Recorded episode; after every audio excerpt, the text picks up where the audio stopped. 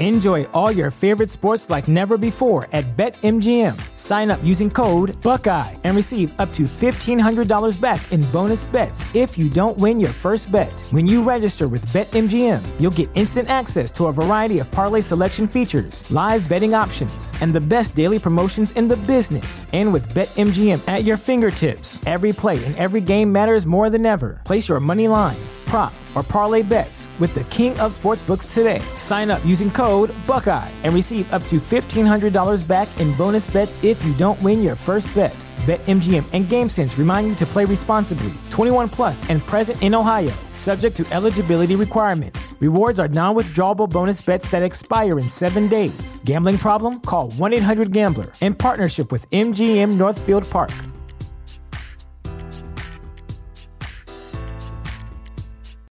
Without the ones like you, who work tirelessly to keep things running, everything would suddenly stop.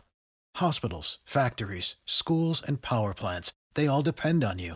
No matter the weather, emergency, or time of day, you're the ones who get it done. At Grainger, we're here for you with professional grade industrial supplies. Count on real time product availability and fast delivery. Call clickgranger.com or just stop by. Grainger for the ones who get it done. Hello, hello, hello, and welcome to another edition of the Niner Noise Podcast, part of the Fansided Podcast Network. My name is Robert Morrison. I'm a contributor at NinerNoise.com, and we are uh, excited about all things off season. And here with me to celebrate the fun that is the off season is a fellow contributor at Niner Noise, Chris Wilson. Chris, how you doing? Doing pretty good, actually. I need to get one of those apps on my phone, like counts the days down. The countdown thing. yeah, yeah. What are we counting down to? Just something happening.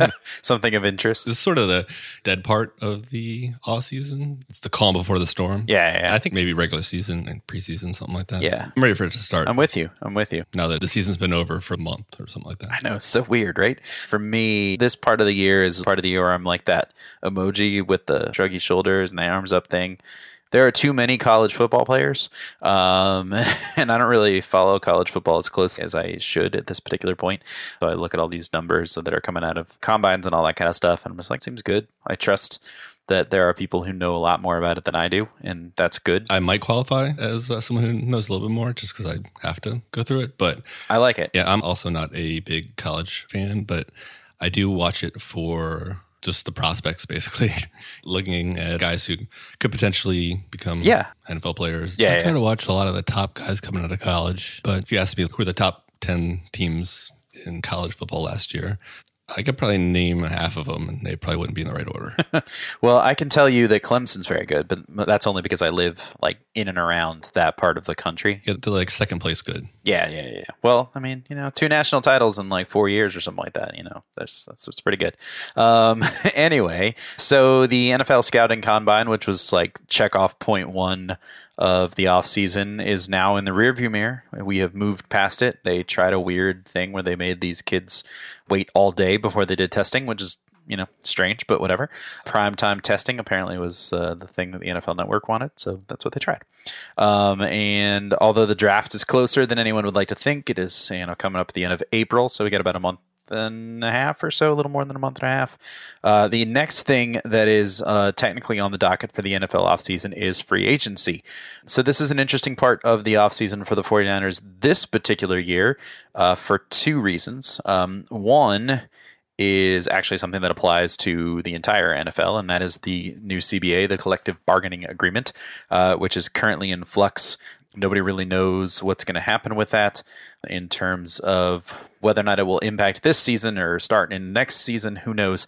But the long term salary cap implications aren't clear, which of course is going to have impacts on free agency in a lot of ways. And the second part of it is that they currently don't have a lot of cap room. So the conversation around the free agency thing for the 49ers is kind of a dicey one because we don't really know they're going to be able to spend money, who they're going to spend money on, lots of questions as far as that's concerned. But because that's what we do, we're going to venture into the conversation about free agency uh, nonetheless. So, Chris, before we get into any specific details, any general thoughts about free agency? Yeah, I think that teams are really waiting to re-sign their guys to large contracts until they find out what the cap numbers are going to be this year as well as in future years.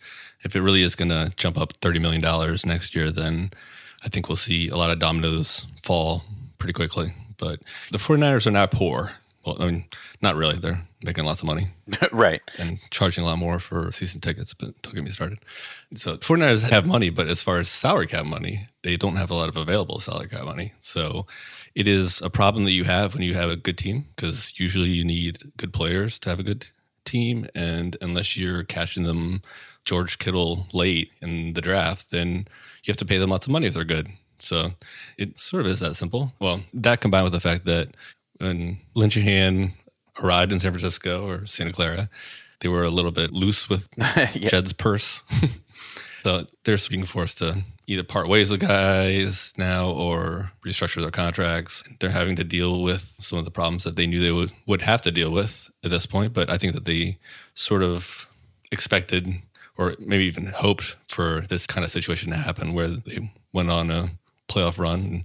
But they're probably hoping that it was you know, maybe a year or two earlier. But yeah, yeah. after going on a playoff run, especially one that goes as far as Super Bowl, a lot of other teams are going to want your players, and your players are going to want more money because they're on primetime TV all the time and they become more household names as opposed to guys that two years ago nobody knew anything about. Now they're popular guys, both with teams and with the public. So I guess it's somewhat of a good problem to have, but it wouldn't be bad if they had another 20 or 30 million right now. So they could extend some of these guys. I yeah. think a lot of their free agency moves are, are going to be keeping their own guys and yeah, waiting until the first round of free agency finishes, and then they can you know, pick up some guys on the cheap. Especially without all the draft picks, they are going to have to find some values somewhere we'll chat in more detail about the uh, the draft in, in the coming weeks. But uh, in light of all those thoughts that you had about free agency, there were uh, a couple of pieces of news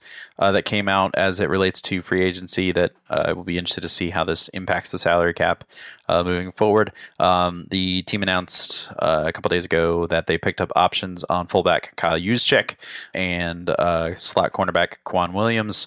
Juszczyk's deal will now kick in at about $6.7 million for 2020, and uh, Williams' deal at $3.2 million for 2020, which actually, given how much Williams is on the field, is basically you know nothing. It's a quite a deal for the 49ers.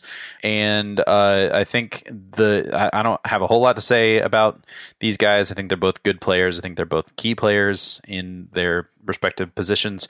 Uh, but the one word that i would like to uh, say in relation to both these guys especially Juszczyk is the word extensions which is a word that we've thrown around pretty extensively already this offseason. But it's good to keep these guys around. But now let's lock them in for longer term, which will do two things. One, it will keep them around for longer, and two, it will uh, allow us to get, especially Juszczyk's cap number down for next year. Yeah, I don't think it's a, a total necessity for them to extend Juice, but it makes a whole lot of sense because six point seven million, mm-hmm. I believe he's scheduled to make in 2020. Yep, I mean that's more than a lot of teams' entire cadre of running backs. and he's a fullback. Yes. Well, he's yes. OW. Well, sort of, yeah. You don't find that on any charts. Yeah, that's right. It make more sense for them to categorize him as a tight end as opposed to a running back because they spend so little on their tight ends currently. But that's about to change, hopefully. Because add him up with all the other running backs that they have, and they have a lot of low cost running backs minus McKinnon, but that's, that's true. not going to continue either. Right. You're probably paying him more than you're paying everyone else combined. so yes. It would be good for the Niners to extend him to something a little more reasonable so he's not right exactly. such an outlier among the few fullbacks that there are in the league. Correct. The 49ers also tendered their exclusive rights free agents. Uh, well almost all of them. There were six of them that we mentioned before. They tendered uh, contracts to five of those guys. Uh, offensive lineman Daniel Brunskill, tight end Ross Dwelley, cornerback Emmanuel Moseley, quarterback Nick Mullens, and everyone's favorite uh, running back Jeff Wilson Jr. All tendered contracts. They were exclusive rights free agents, as I mentioned, which means they weren't going anywhere. Uh, it was just kind of the of 49ers decision to be like, yeah, we're going to bring you back, or yeah, we're not going to bring you back. And so they decided to bring all of those guys back. Andrew Lauderdale, who was a, I think, a practice squad guy last year, not tendered a contract, but they can certainly go back and offer him a practice squad slot later on. Um, any surprises there, Chris? I don't. I don't think so. I, I, think we called that two weeks ago, where everyone but Lauderdale didn't really make a lot of sense for them not to tender him. Right, right, right. They're guys who are going to probably make the final 53 man roster, other than you know, potentially Wilson. Yeah. because apparently just loves going back and forth between the actual squad and the practice squad. He's got to be out of practice squad eligibility at this point, right? he played two years ago, a little bit, right? Yeah, this is like his third year or fourth year, maybe. Feels like he's been around a while. maybe that's just me. I think it's his, his uh, third year with the team. He was an undrafted guy that we picked up, right? Yeah. Yeah. So I can't remember how many games he played two years ago. And I'm not sure if he's practice squad eligible anymore or not. It's also possible that another team could pick him up, even though he has been extremely exciting. He has been able to punch the ball in from the one yard line. he's very good at that. Yes. That and catching one type of pass. Hey, it works, man. Texas route, baby. Man, the angle, Well, angle most of the time. it's certainly interesting. Um, the one thing left for the 49ers to make decisions about in terms of free agents uh, that are not like sort of the bigger name guys is their restricted free agents, which are guys that they can put tenders on at various levels. And we talked about those names earlier. Um, a couple of interesting ones, including Kendrick Bourne and Matt Breida on that list. It'll be really interesting to see uh, what they decide to do with them. Kind of assume that uh, Bourne is definitely coming back. I am less certain about Matt Breida uh, and his future, especially given the fact that he was basically like a special teams player in the Super Bowl, whereas Jeff Wilson was not. Strangely, he has gone about as up and down the scale of what someone can do in a relatively short period of time. I can't believe that they kept him in the doghouse for that long just for fumbling, I guess, twice and losing Yeah. one of them. I guess it technically did cost him the game. But Yeah. you know, you're keeping a guy like Jeff Wilson Jr., who's like a fumbling machine and who's unbelievably bad at holding onto the ball in college. And then since he's got to the NFL, I mean, he's still been bad, much worse than Breida, but Yeah. at least he has held onto the ball most of the time, or at least when he lets go of the ball, it's right when his knee hits the ground. so it doesn't really make a lot of sense to me as to why he's the guy who's in, and then Breida, who's could be a stud, and I think it's a money thing. It's got to be it because I don't know what the difference between an exclusive rights free agent.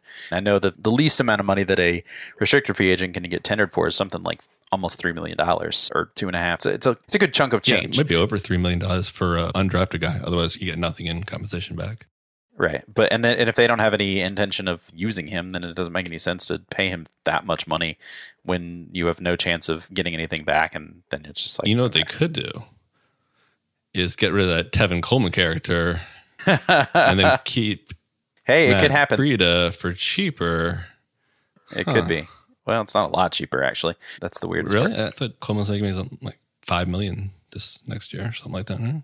Uh, no, I think his cap number for the second year is pretty low because it was only a six million dollar deal, and I think he made most of the money last year. But I could be wrong. About I thought that. he only made like two or something last year, and then the second year was sort of like an option year where they could get rid of him for pretty much nothing. Well, I know that he has no dead cap money at the end of this year. I'm so- assuming that he did not play well enough last year to pay him the amount of money that they're supposed to pay him in the second year.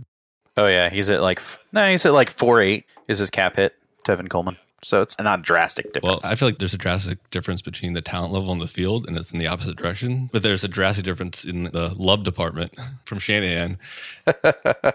Who knows? Who knows? that Coleman couldn't catch the ball last year. I thought he was going to be a lot more active in the passing game, but he was not. So they keep him, and they do not keep Breida. I will not be happy, as will many, many other 49er fans. So Yeah. we'll see what happens. Indeed. All right. So let's move into um, a little more conversation about some internal free agents. I guess they're not technically, in, I guess there's no such thing as an internal free agent, but these are unrestricted guys who were on the team last year. Basically, the conversation revolves around three players. That is Arik Armstead, uh, defensive lineman who had a breakout year in 2019. Jimmy Ward, who finally managed to make it through most of the season without getting injured. yeah, safety. And uh, wide receiver Emmanuel Sanders, who came over the to the team uh, right before the trade deadline last year for a, uh rather sizable trade number. So the question that I would like to pose to us to think about is: we got these three guys. Who, to our mind, is the most important resign of this group, and who is the least important resign of this group? And then obviously there's going to be somebody in the middle who's kind of like, well, you know, it'd be nice if he came back, but he's neither the most nor the least important. So I'll go ahead and answer my own question first. I think for me, my most important is Sanders. And I think the main reason for that is because outside of Deebo Samuel, we don't know what this wide receiver group looks like for 2020. It's just a swath of unknowns. Dante Pettis, who is lost somewhere. We're not sure what's going on with him. Uh, Trent Taylor, who has missed the last like year and a half or so of football with various injuries. Jalen Hurd, who is not yet medically cleared almost a year after he came to the team and apparently couldn't go to the Super Bowl because he couldn't sit in an airplane that long. It's a good sign. Yeah, usually good. And then we have maybe Kendrick Bourne, who we talked about before, if the Niners decide that he's worth a three and a half million dollar payday um, as a restricted free agent, undrafted guy. And then we have uh, this former seventh rounder, Richie James, who basically seems to be good enough to play wide receiver every once in a while, but mostly they just want him to catch the ball as a punt returner and a kick returner, even though we have the best punt returner in NCAA history also on the roster. It's bizarre to me. I don't understand it. But anyway, um, so outside of Deebo, I don't really know who of those guys is going to step up. I would argue that if Trent Taylor is fully healthy, he's probably going to be good to go, and that he and Garoppolo have a good uh, sort of connection that they showed towards uh, the end of 2017. But the health thing is is a problem. Um, Hurd looked good in his preseason games that he's played, but his health is a problem. If Pettis can sort of get his head back together, he could be a good player, but who knows what's going on with him? And then the team apparently doesn't really think much of Richie James enough to let him be a, a full time wide receiver. All he does is make big plays, but let's keep him on the bench. yeah, that's true. So it's very interesting. And so to me, having Sanders there to at least solidify that group, and then at that point you have Sanders, you have Deebo, you have George Kittle, and then if one of those other guys, Taylor, Hurd, Pettis, whatever, if one of those other guys works out, and then you draft a guy in what is supposedly one of the best wide receiver classes in a long time, well, now you have four or five solid pass catching options rather than maybe one and a half or something like that. Um, I think there's a way to work the deal in a certain way so that it doesn't maybe impact this salary cap as much as it would, and also set it up uh, in a way that you know he's going to be 33. Uh, I think before the season starts or sometime during the season. It could be there could be a sudden dip in production, but I kind of feel like he's the type of guy that will be able to to work through. He's not a like a, a burner, you know, in terms of speed, and so he's not you know, if he loses a step, quote unquote, I don't think it's going to be a big of a deal for a guy like Sanders. So keeping around for another year or two might be a helpful way to get the team sort of transitioning into the next era of the, of the wide receiver group. And the other thing is, I think it would be a shame to lose a second round draft pick the way that they did, and then it's basically a rental. That is the part that, that kind of worries me a little bit too. Because even if he walks, they're not getting a, a second round draft pick next year in compensation for that. The compensatory pick might be a fourth rounder at that point. So that worries me a little bit. So I think Sanders is the most important. Least important is harder, but I think it's Armstead for me. And I think mostly it's because it's a lot of money to spend. The money that looks like he's probably going to get, according to evaluations and stuff like that, which is somewhere in like the 17, 18 million dollar range a year, something crazy like that because he's going to make like 19 as a franchise tag guy. So it's got to be somewhere around there. I just think you can spread that money out and get multiple players who can produce at that same level. So, and we talked about this before. Instead of spending 18, 19, 20 million on Arik Armstead, let's get Ronald Blair and a couple of other guys. And maybe the three, you know, two or three guys that we can sign with that 18, 19, 20 million dollars can produce the 10 sacks that Armstead produced and produce the run stopping skills that he produced and all that.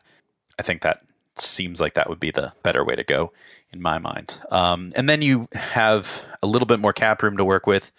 Um, and I think it, it, as a long-term solution, it seems to be the best thing to do.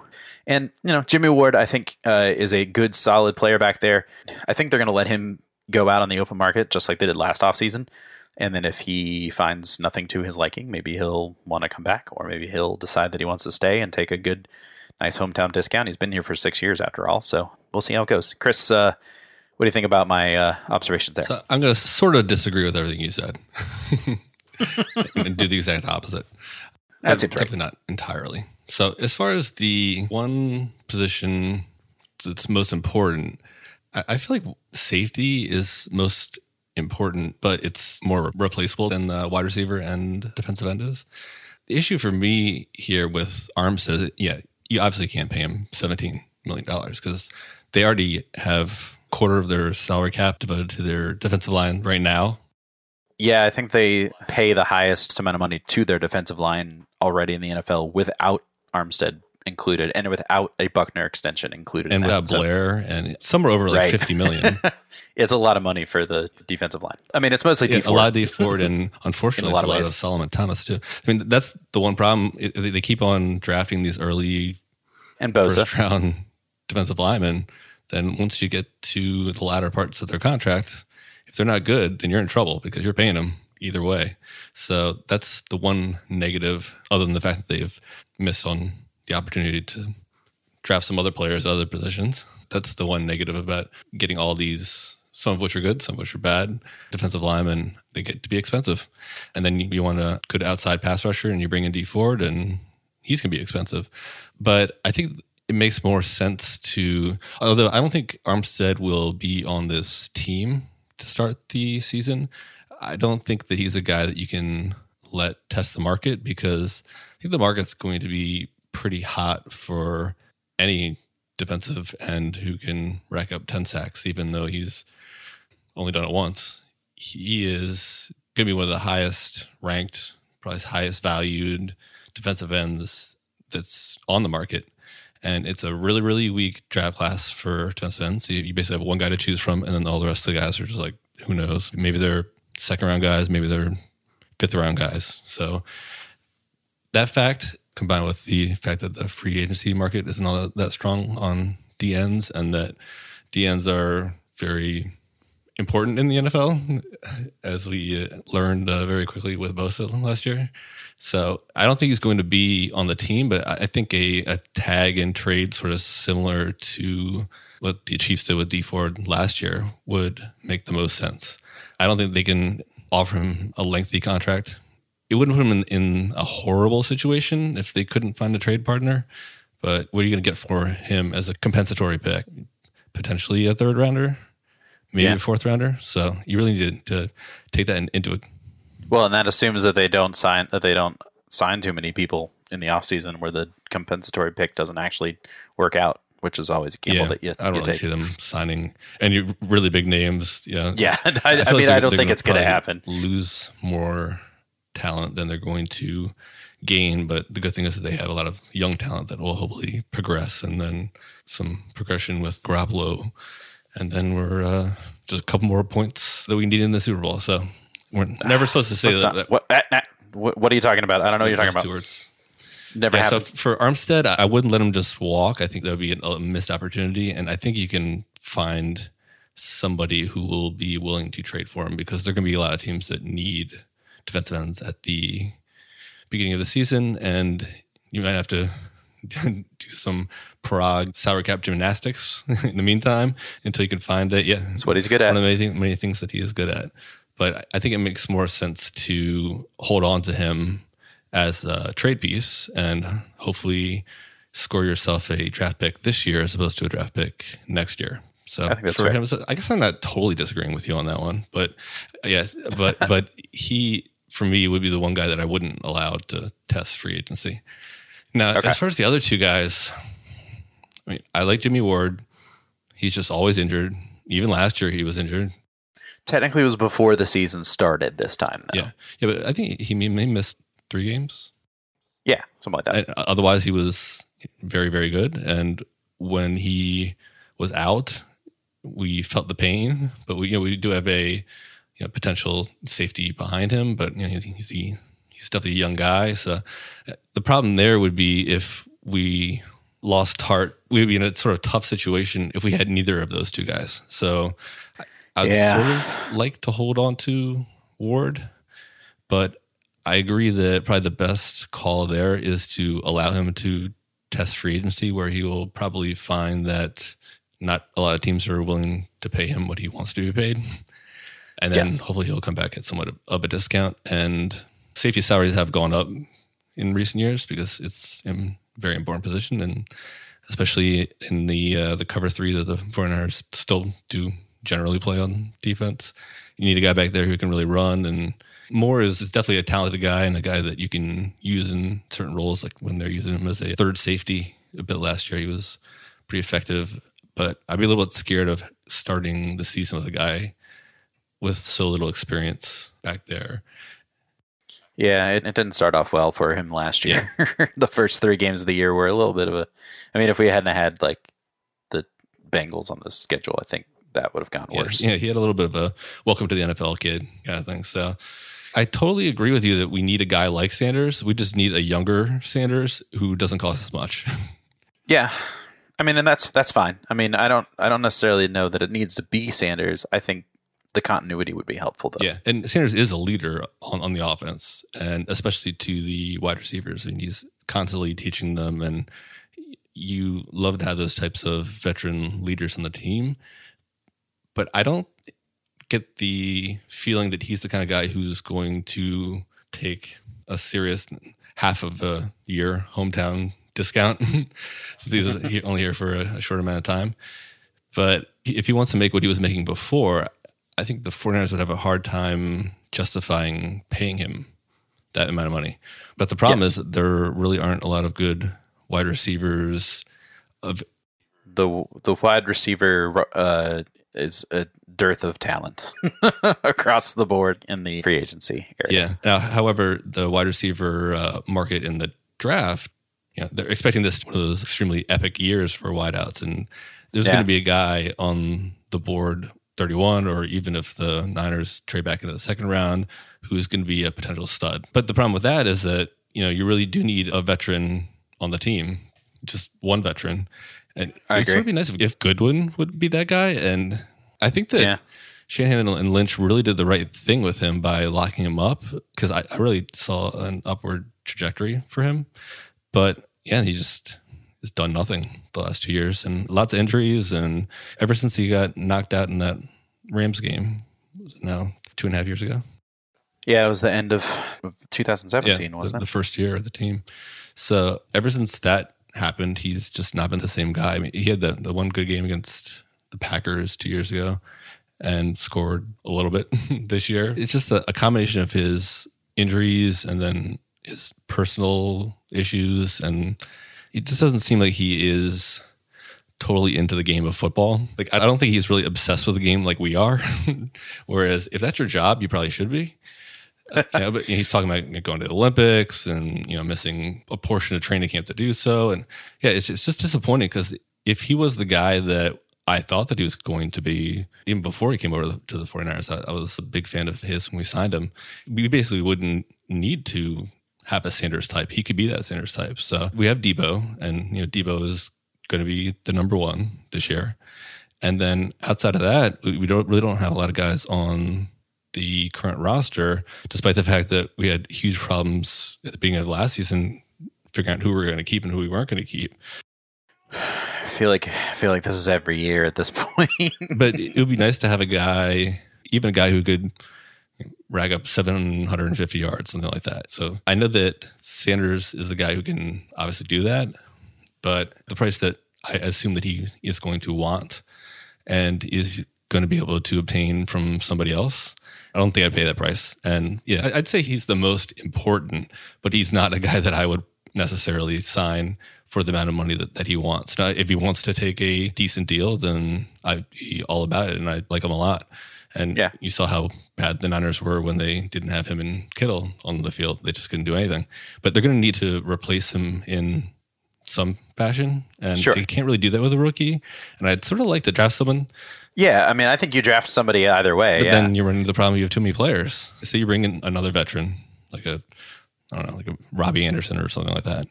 And then I'm assuming the good ones can get traded or he's going to be somewhere else. I guess that's just sort of the consensus at this point. So knowing that, then he'll probably be back. So you have Deebo, Richie James, who is always a cut candidate no matter what he does. Pettis, who's in the doghouse, and two injured guys who didn't play last year. And then pretty sure that Bourne's going to be back because he's another one of those guys that Shanahan has a weird love affair with. But Bourne definitely did step it up last year. He was pretty key on third downs, and uh, and he was you know the one guy that Garoppolo would really look to in the end zone. So I'm sort of warming up to him, but I still think that he would be a better number five or number six receiver, and as opposed to a number three that he was last year. So it's really just a numbers game, and I feel yeah. like they have too many wide receivers. Say they trade Goodwin, and then they hold on to obviously Deebo and Pettis, and they re-sign Bourne. That's three. If they sign a veteran, that's four, and then you have James, who's healthy but they don't really allow to play. And then you have two injured guys. So that's too many. But then that's also assuming that the, the injured guys are, are back. So for me, it's a very difficult decision as to what to do with him. I'm assuming that they'll let him test the market, and I'm assuming that, that someone will probably snatch him up from the way that teams have overpaid for wide receivers in recent years. I would assume that this year would be more of the same if they need a guy who can start right now and just maybe for, for a year or two. But also, like, is Sanders really going to be that valuable? If you signed to like three years or something like that, it's it's just not. I don't know, man. Larry Larry Fitzgerald is coming back. He's thirty seven. He's six five years older than than uh, or four years older than Sanders is. So yeah, I, I do know. like Sanders, but I don't know if he's going to the Hall of Fame like Fitzgerald is. oh, no, How long no. did Rice play? To? He was like 43 or something. Yeah, He's in his 40s. Like yeah. So I, I, wouldn't expect that out of Sanders. It would be no, nice if we got a, not, not even like a number one, but like a strong number two, which I, I think Sanders is like a 2A kind of guy. Mm-hmm. Like I said, we need yeah. Sanders for cheaper.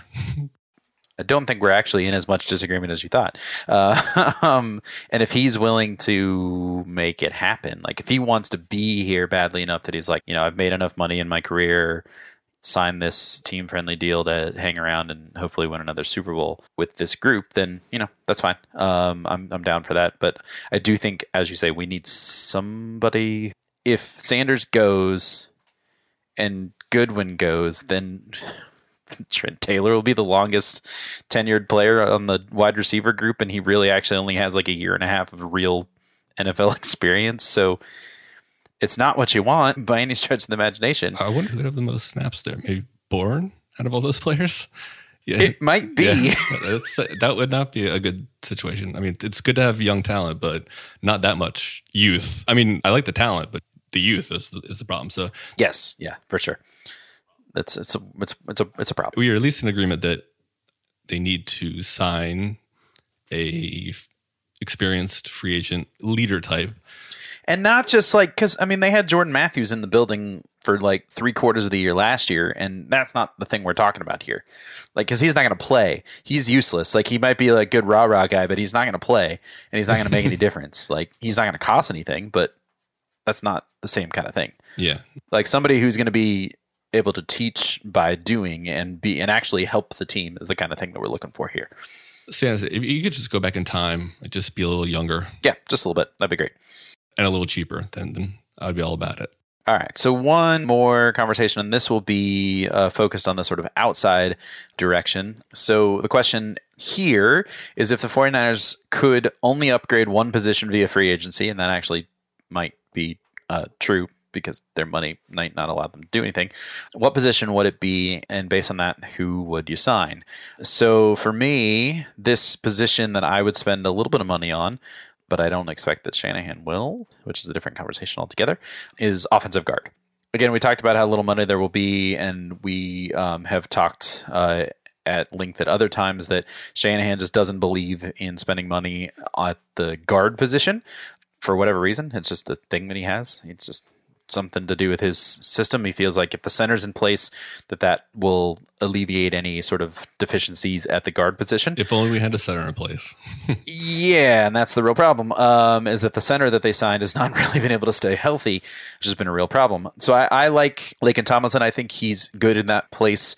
The left guard position, uh, I think I like him a little, maybe a little more than you do, Chris and I, I, think there are some good players that will be on the market. But if you look at the guard list, especially players who uh, have a history playing on the right hand side, there's not a lot out there in the free agency market. Brandon Scherff for the Redskins is probably the best option that will be on the free agency market, but it's looking like he's going to get the franchise tag from the Redskins to keep him around there for longer term. Joe Thuney, who's been in New England for the last several years, would be a great option. He's probably going to be the best option of players that are going to see the free agent market as far as guards are concerned. but he's going to cost a great deal of money. In fact, he would probably end up being the most expensive offensive lineman on the team outside of Joe Staley. I think over the cap has his expected cap number somewhere in the like 11 to 12 million per year value, uh, which is just a lot. There is uh, Quinton Spain from the Bills, but he's not really a run blocker in the way that the 49ers would probably like him to be. That is his biggest area of struggle, as is uh, Michael Schofield from the Chargers. Uh, both struggled in uh, the run game, and while they're better pass blockers, I I just don't know if the balance of that is going to work out. They're going to be a lot cheaper, um, but it's still going to be somewhere around six million average on the year. And then there are other names like Panthers Daryl Williams and the Jets Alex Lewis, but they're going to be cheaper than Schofield in Spain. But I would make the argument that we probably have better options currently on the roster with Mike Person and Daniel Brunskill. If there is sort of a wild card player to pay attention to, this is just me doing some research on, on the group that's out there, which is a pretty, again, it's a small number um, of options, but there's a, a, guy by the name of Andrew Wylie who played for the Chiefs. Um, now, he hasn't played a lot over the last two seasons. He's played about 1,500 snaps, just as a point of comparison. Tomlinson played in all 16 games last year and played just a little over 1,200 snaps last season. So Wylie played a little over one season in the last two. And he's been a you know a solid player on the offensive line for the Chiefs when he has played a better pass blocker than a run blocker. But I think we could probably make the argument that that's something that they could certainly use. And you know he could be probably had for about you know three or four million dollars.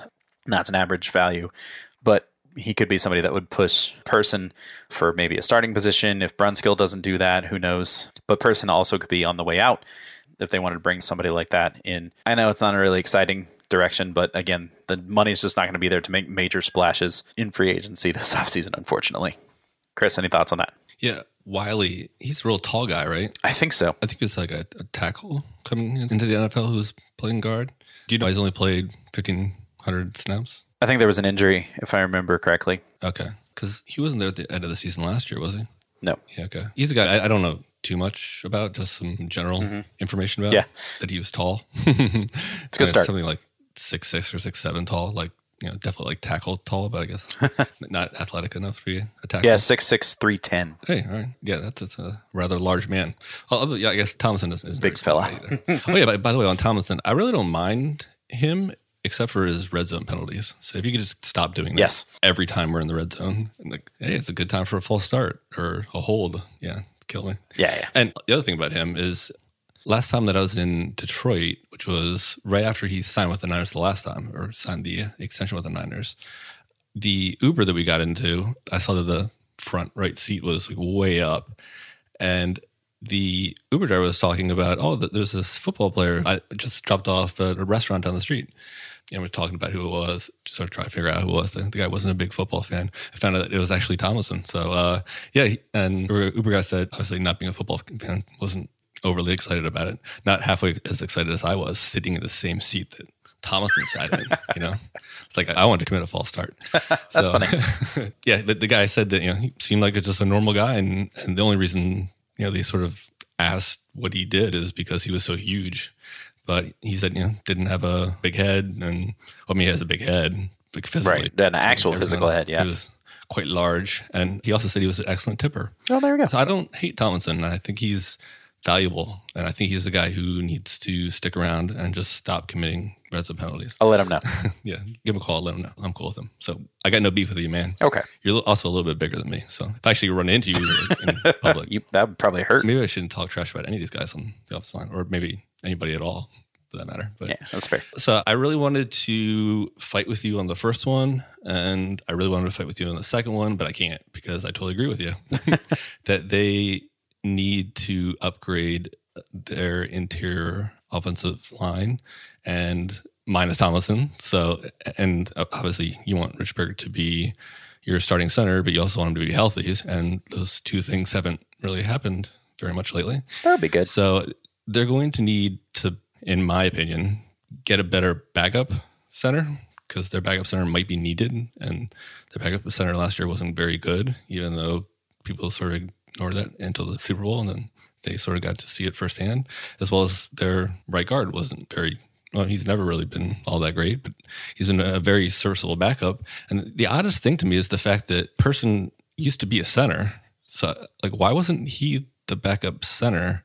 And then you move Brunskill over to right guard, and then your offensive line looks pretty good. But instead, they kept him at that one position, and then he kept letting Jones knock balls down. And yeah, we know what happened in the game that will not be spoken of that I keep speaking about. I would feel a lot better if Person could be that backup guy who can play on the interior, and then we insert someone else into Yep, starting right guard job. And if they just got rid of Garland altogether, and then you know you also have Brunskill who can play most places on the line apparently, other than center. So you know at that point you have a pretty good group of guys. The question is just whether you're going to get that guy in free agency or if you're going to try to draft him because there aren't any first round guards in the draft. And you probably don't want to be doing that anyway. That's a doesn't seem like the ideal usage of your first round draft pick most Unless of the time. like, like maybe once in the last what ten years. Yeah, Quenton Nelson is pretty much the only one, Yeah. and he's scary. yeah, that worked out rather rather well for them. But Yeah, yeah, I do agree that if you're going to take a guard in the first round, it better be late. Late, and the 49ers do have a late pick, but I don't think they're going to be spending that on, on a guard. I mean, No. that's another guy that they could pick up, and they have enough talent on the roster where if you pick up a day two guy, if you trade back, or if you trade another player and get someone on day two, maybe even in the third round or potentially fourth round, you, you can stick in there as a another piece since you have a lot of pieces in there. And you know, the Fronters, I think overall, with all the injuries they had on the offensive line last year, which is the total opposite of the year before, insane. that yeah, that they still held up pretty well overall until the last game. But um, that's just because they didn't know that they're allowed to hold. so somebody should have told them that, um, and everything would have been okay. Yeah. And I'd be much happier right now, and I wouldn't have be going through therapy. so you know, interior line is the area that I would address if I'm going to address it in free agency and right guard specifically because that's also one of the cheapest positions. So, you know, Yeah. a franchise tag of a guard is sort of odd to me because it's so expensive. Yeah, how much is uh Schiller, Scherff Schriff? I can't even say his name, so maybe I can't have him on the team.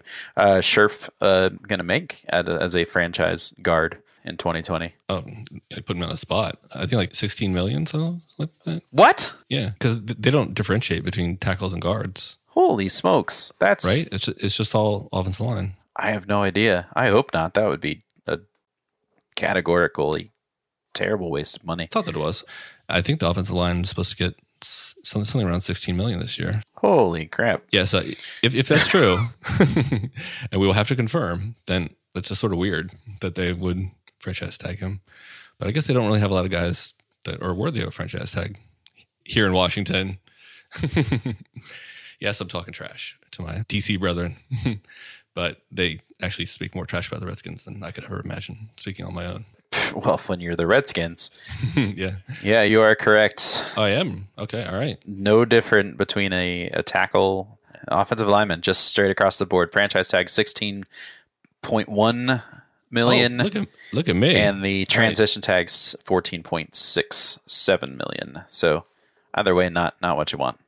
Yeah, even the fact that Washington's considering putting that kind of money down on a guard would make me assume that, he's going to sign for much more money than we're willing to pay if we're worried about paying Sanders, a guy that we need, you know, ten million dollars or whatever. Oh yeah, yeah, I don't think we're gonna have the cap room to do something big like that. So we're either gonna have to bring in a guy who's sort of Mike Person but better, and maybe even a guy that Shanahan hasn't coached before, if that's possible. If we're allowed to to do that, yeah. I think that if you can find a guy who is reasonably priced in free agency and can start on day one at right guard, then I think that we have some pretty good depth on the line.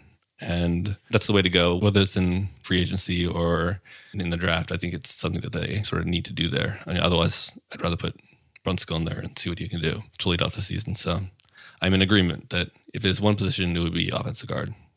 Yeah.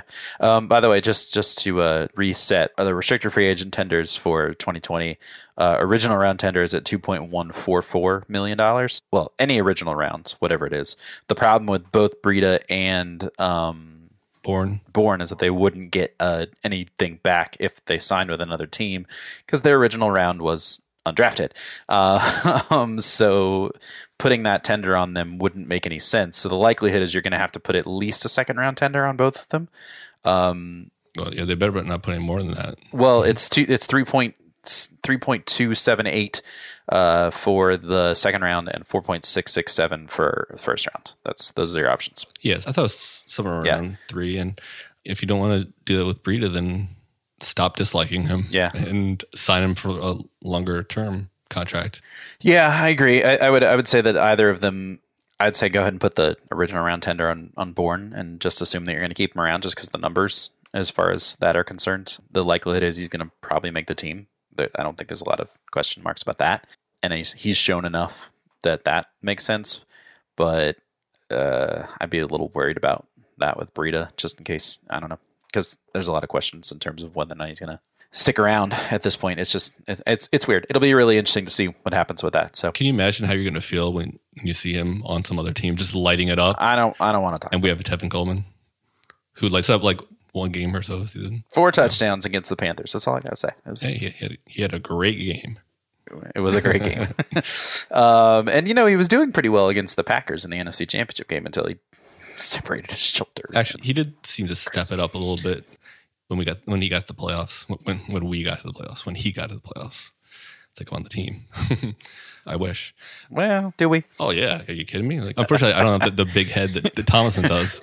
Wilson would run through the wall for you, but he would you would not be very good at it. I definitely wouldn't want his number, and I would definitely only have Wilson on my back of my jerseys. But the question is, can you run more than the Texas route? That's all we need to know. Oh yeah, I, I'm pretty sure I can run routes better than he can, but that's not really saying too much. But but he has practiced that Texas route many many times. like I can tell, He's really good at it. He's really good at it. at least on the field, he's he's done it like during games. for sure. We've seen it three times happen for sure. And the one time it was quite beautiful. It was two for three. Two for three actually. It worked twice. The other time he dropped I mean, it, it really worked that one time. It did. It did for sure. All right. Well, um, I think this has been a lovely conversation about uh, free agency. Oh well, thank you. Wish that, that we could get more specific. Um, I think I wish that we had, you know, that there was more money coming out of uh, 49ers land to spend on cool free agents, and we could talk about like higher price guys, or we could talk. You know, if we'd been having this conversation, you know, two years ago, it would have been like, yeah, we'll just re-sign all three of those guys. You know, Armstead, Ward, Sanders. How much money you want? Here you go. Um, Yeah, yeah, I think this whole podcast would be about the combine actually, and For sure, it's a lot less interesting to watch the combine when you're like, all right, who's going to sort of do poorly so we can get him in the second round. Henry Ruggs, why did you run so fast, sir? Um, could you just be a tick slower, sir, so that you don't have to go to some middling team in the NFC who's not going to make the playoffs? We're looking out for your best interest, really. Come on over to San Francisco. That's definitely where it is. Yeah, and it's like you don't really want the prospective high draft picks pre combine to do poorly because it's like, do you really want that guy on your team in the first place? So, yeah, you sort of watch it with a different lens than, than we have in years past. That's for sure. Absolutely. When then there's 30 other teams that are going to make picks before you, you're just going to like, well, I don't know. It could be anybody. it's a lot harder than be like, well, there's one team in front of us and they're probably going to take the quarterbacks. Like, it's pretty easy. Yeah, it's a lot more watching NFL Network. For sure. All right. Thanks, folks, for listening to this edition of the Niner Noise podcast, part of the FanSided Podcast Network. As always, please check us out on your favorite podcasting platform and leave us a nice review and uh, share the podcast with all your 49er fan friends. And of course, be sure to hit that subscribe button to help us out. We'd really appreciate that. So we hope that you enjoy the beginning of the legal tampering period, and we'll see you next time, Niner fans.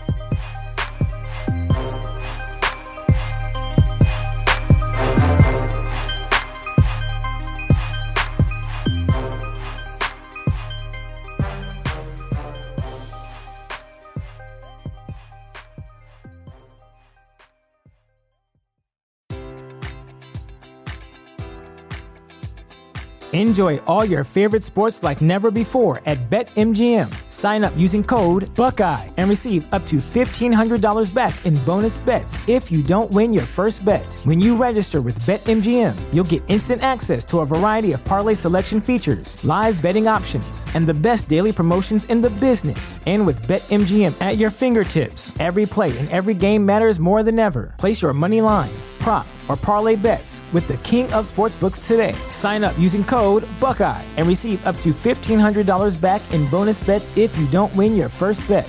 BetMGM and GameSense remind you to play responsibly. 21 plus and present in Ohio, subject to eligibility requirements. Rewards are non withdrawable bonus bets that expire in seven days. Gambling problem? Call 1 800 Gambler in partnership with MGM Northfield Park.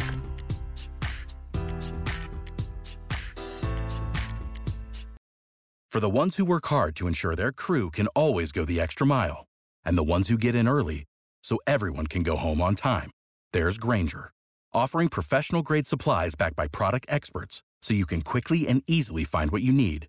Plus, you can count on access to a committed team ready to go the extra mile for you. Call, clickgrainger.com, or just stop by. Grainger, for the ones who get it done.